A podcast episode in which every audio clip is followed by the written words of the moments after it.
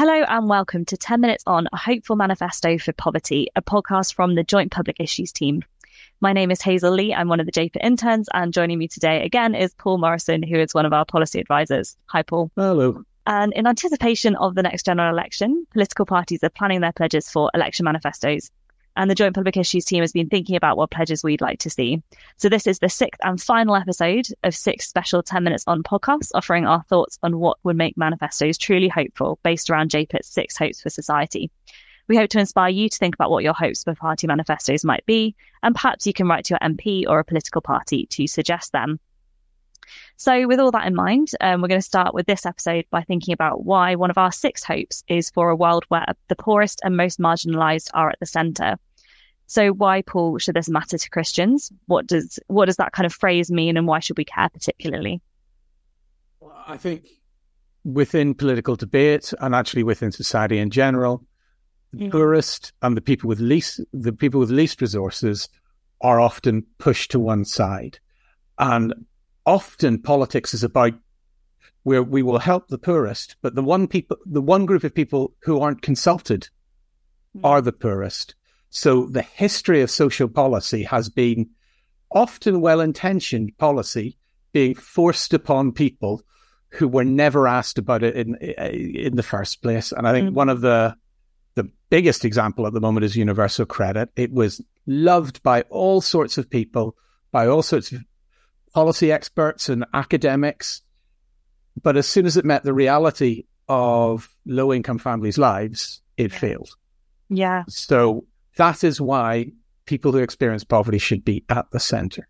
Mm, mm, absolutely. And I think what's interesting is this this issue is really kind of on the news and and in our in all of our kind of consciousnesses at the moment whatever our experience of of poverty might be so i wonder if you could just kind of lay lay out the groundwork of what the problem is that we're facing and kind of how you would characterize what we're looking at in the country at the moment so i think there's a long-term problem mm. which is be it's grown over the last decade so poverty has increased steadily over the past decade it just before the pandemic, it was about 16.4 million. Those wow. numbers are very wobbly now, mm. but up, up over a million over the decade. Mm. But the thing that really changed was that the depth of poverty. So at the beginning of the last decade, you have you have some destitution, but there's no there's no systematic measure because we kind of understand where destitution comes from and there's interventions in place. Mm. By 2015, you get over a million. 2017, one and a half million. By the by just before the pandemic, you get two and a half million. Mm. And churches will have seen that in food banks. They'll have seen starting at 30,000 people going to food banks in 2010 to 3 million in the last numbers. Mm. So, this depth of poverty where people genuinely, the basics of life are not available to large numbers of people for at least a portion of every year is very new and very different and a creation actually of the of the policies of the last decade. Yeah, so it's this problem that is getting increasingly worse rather than we're seeing a huge amount of change in it. And I think the cost of living crisis, which we've all heard mm-hmm. about, it's called that because actually people in the middle experience it. And I think everybody feels a squeeze. If mm-hmm. you talk to people who experience poverty, they think their cost of living crisis started in 2015 or 2014. Yeah. That this is just a speeding up of a trajectory that that they have already been on. Mm. So if we want to turn this round, we need policies that address that long-term trend, not just the cost of living crisis that the rest of us have just begun to notice. So if we kind of go into some of the ideas that you've come up with as kind of potential hopes for party manifestos, the, the first two are kind of shaped around the benefit system. I'll just read them out and then we can talk more. Um, so the first one is that uh, the government ensures that the benefit system pro- protects against destitution by implementing an essentials guarantee that prevents incomes falling below the level required to meet basic needs. And the second one is to re-establish the link between the support of the benefit system and the needs of each family by abolishing the two child rule, the household benefit cap, and the housing benefit cap. So both of those are kind of centered around the benefit system and kind of really changing that from from from a policy perspective. Um, why is that so important, Paul? Why do we want to see such a transformation in the benefit system? When I talk to people about the benefit system who aren't, you know, who don't live it day to day or aren't mm-hmm. or don't are, are not sort of policy people, they they assume that the be- benefit levels are calculated using some formula that estimates or guesstimates what people need to live. Mm. They think that benefits are enough to live on. And in fact, many people think benefits are much too much to live on and really just disincentivize work. Mm.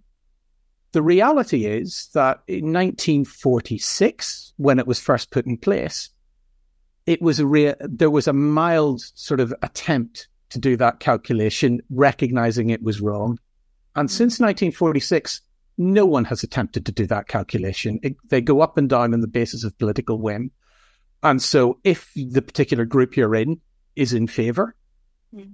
you get more benefits. So in 19, 1991, 40% of pensioners lived in poverty.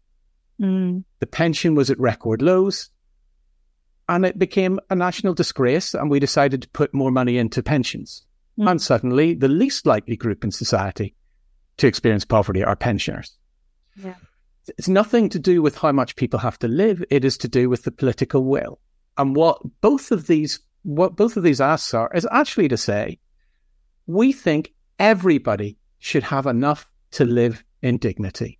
That the mm. purpose of the welfare state, the purpose of the benefit system is to ensure that children grow up fed and have a good start, mm. is to ensure that families do not go to bed hungry and have a warm home in which to live.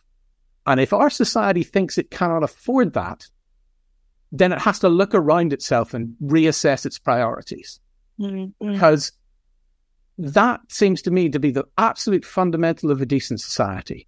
So there's a campaign called the Essentials Guarantee, which we're part of, Joseph Rowntree Foundation and Trussell Trust are the sort of the, the leaders of that campaign. Mm-hmm. But it puts forward how that can be done. Yeah. And a system to, to do that. The second point is about reestablishing the link. And it actually just lists the three ways in the last 10 years where benefits have been deliberately, unknowingly disconnected from families' needs. Mm-hmm. So the, the, the most egregious is the two child rule. And it creates a about 300,000 children are put into poverty as a direct result of that rule.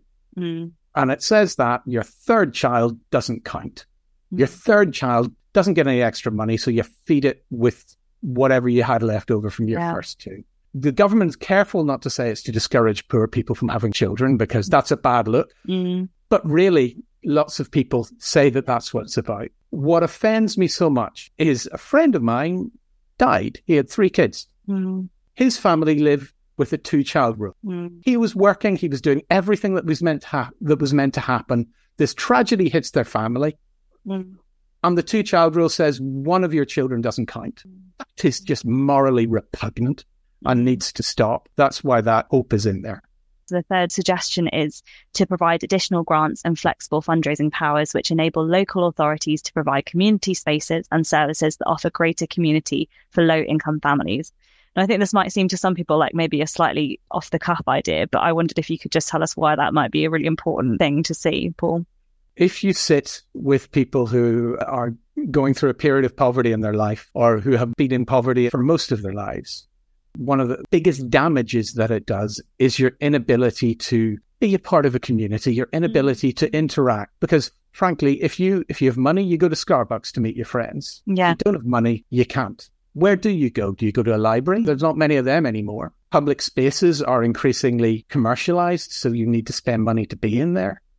So if you don't have money, there is very few places you can interact with dignity and certainly not interact with people of different levels of income with mm. dignity. That has got considerably worse because the biggest cuts in the last 10 years were to local authority budgets. Yeah. So providing local authorities the power to either raise the money themselves or greater grants for them to think about community and think about designing spaces where people on high incomes and low incomes can mm. meet as equal people, where people on low incomes don't need more money to uh, have a decent life. Mm. That is part of creating a decent, coherent society. And so that's that's why it's in there. It's not addressing people's incomes, but it's addressing the quality of life which low incomes can get you. And that's just as important as providing that income. It is providing that community and those spaces for people to thrive in. Brilliant. Thanks so much, Paul. I'm sure there's been people who are listening who are intrigued about kind of finding out more or, or learning more or getting involved in, in campaigns. So I just wondered if there's any spaces for people to go that might be interested in learning more or discovering more about this particular issue. So the Essentials Guarantee is a just Google it or Joseph Rowntree Foundation or Trussell, and they've got lots of ways in which getting involved. There's stuff on the JPIT website as well about that. There's some really good, really good and thoughtful information from Poverty Truth Commissions published on the Poverty Truth Commission website about lived experience of poverty. And all of those things are really important if we are to do what our, our, our aim is, which is to put the poorest and most marginalized at the center. And often, once we've come up with these snazzy policy ideas, we forget that mm-hmm. actually it is about it is about people going through this. Yeah. And that that story and changing that story is really important. Brilliant. Thanks so much, Paul. And thank you all for listening to this episode of 10 Minutes On. We hope you've enjoyed this series as we've dug deeper into our six hopes and how they could kind of figure in election manifestos in the next general election. So if you want to find out more from the Joint Public Issues team, you can go to our website at jpit.uk. That's jpit.uk. And if you've enjoyed this episode, please do share it around. Thanks a lot.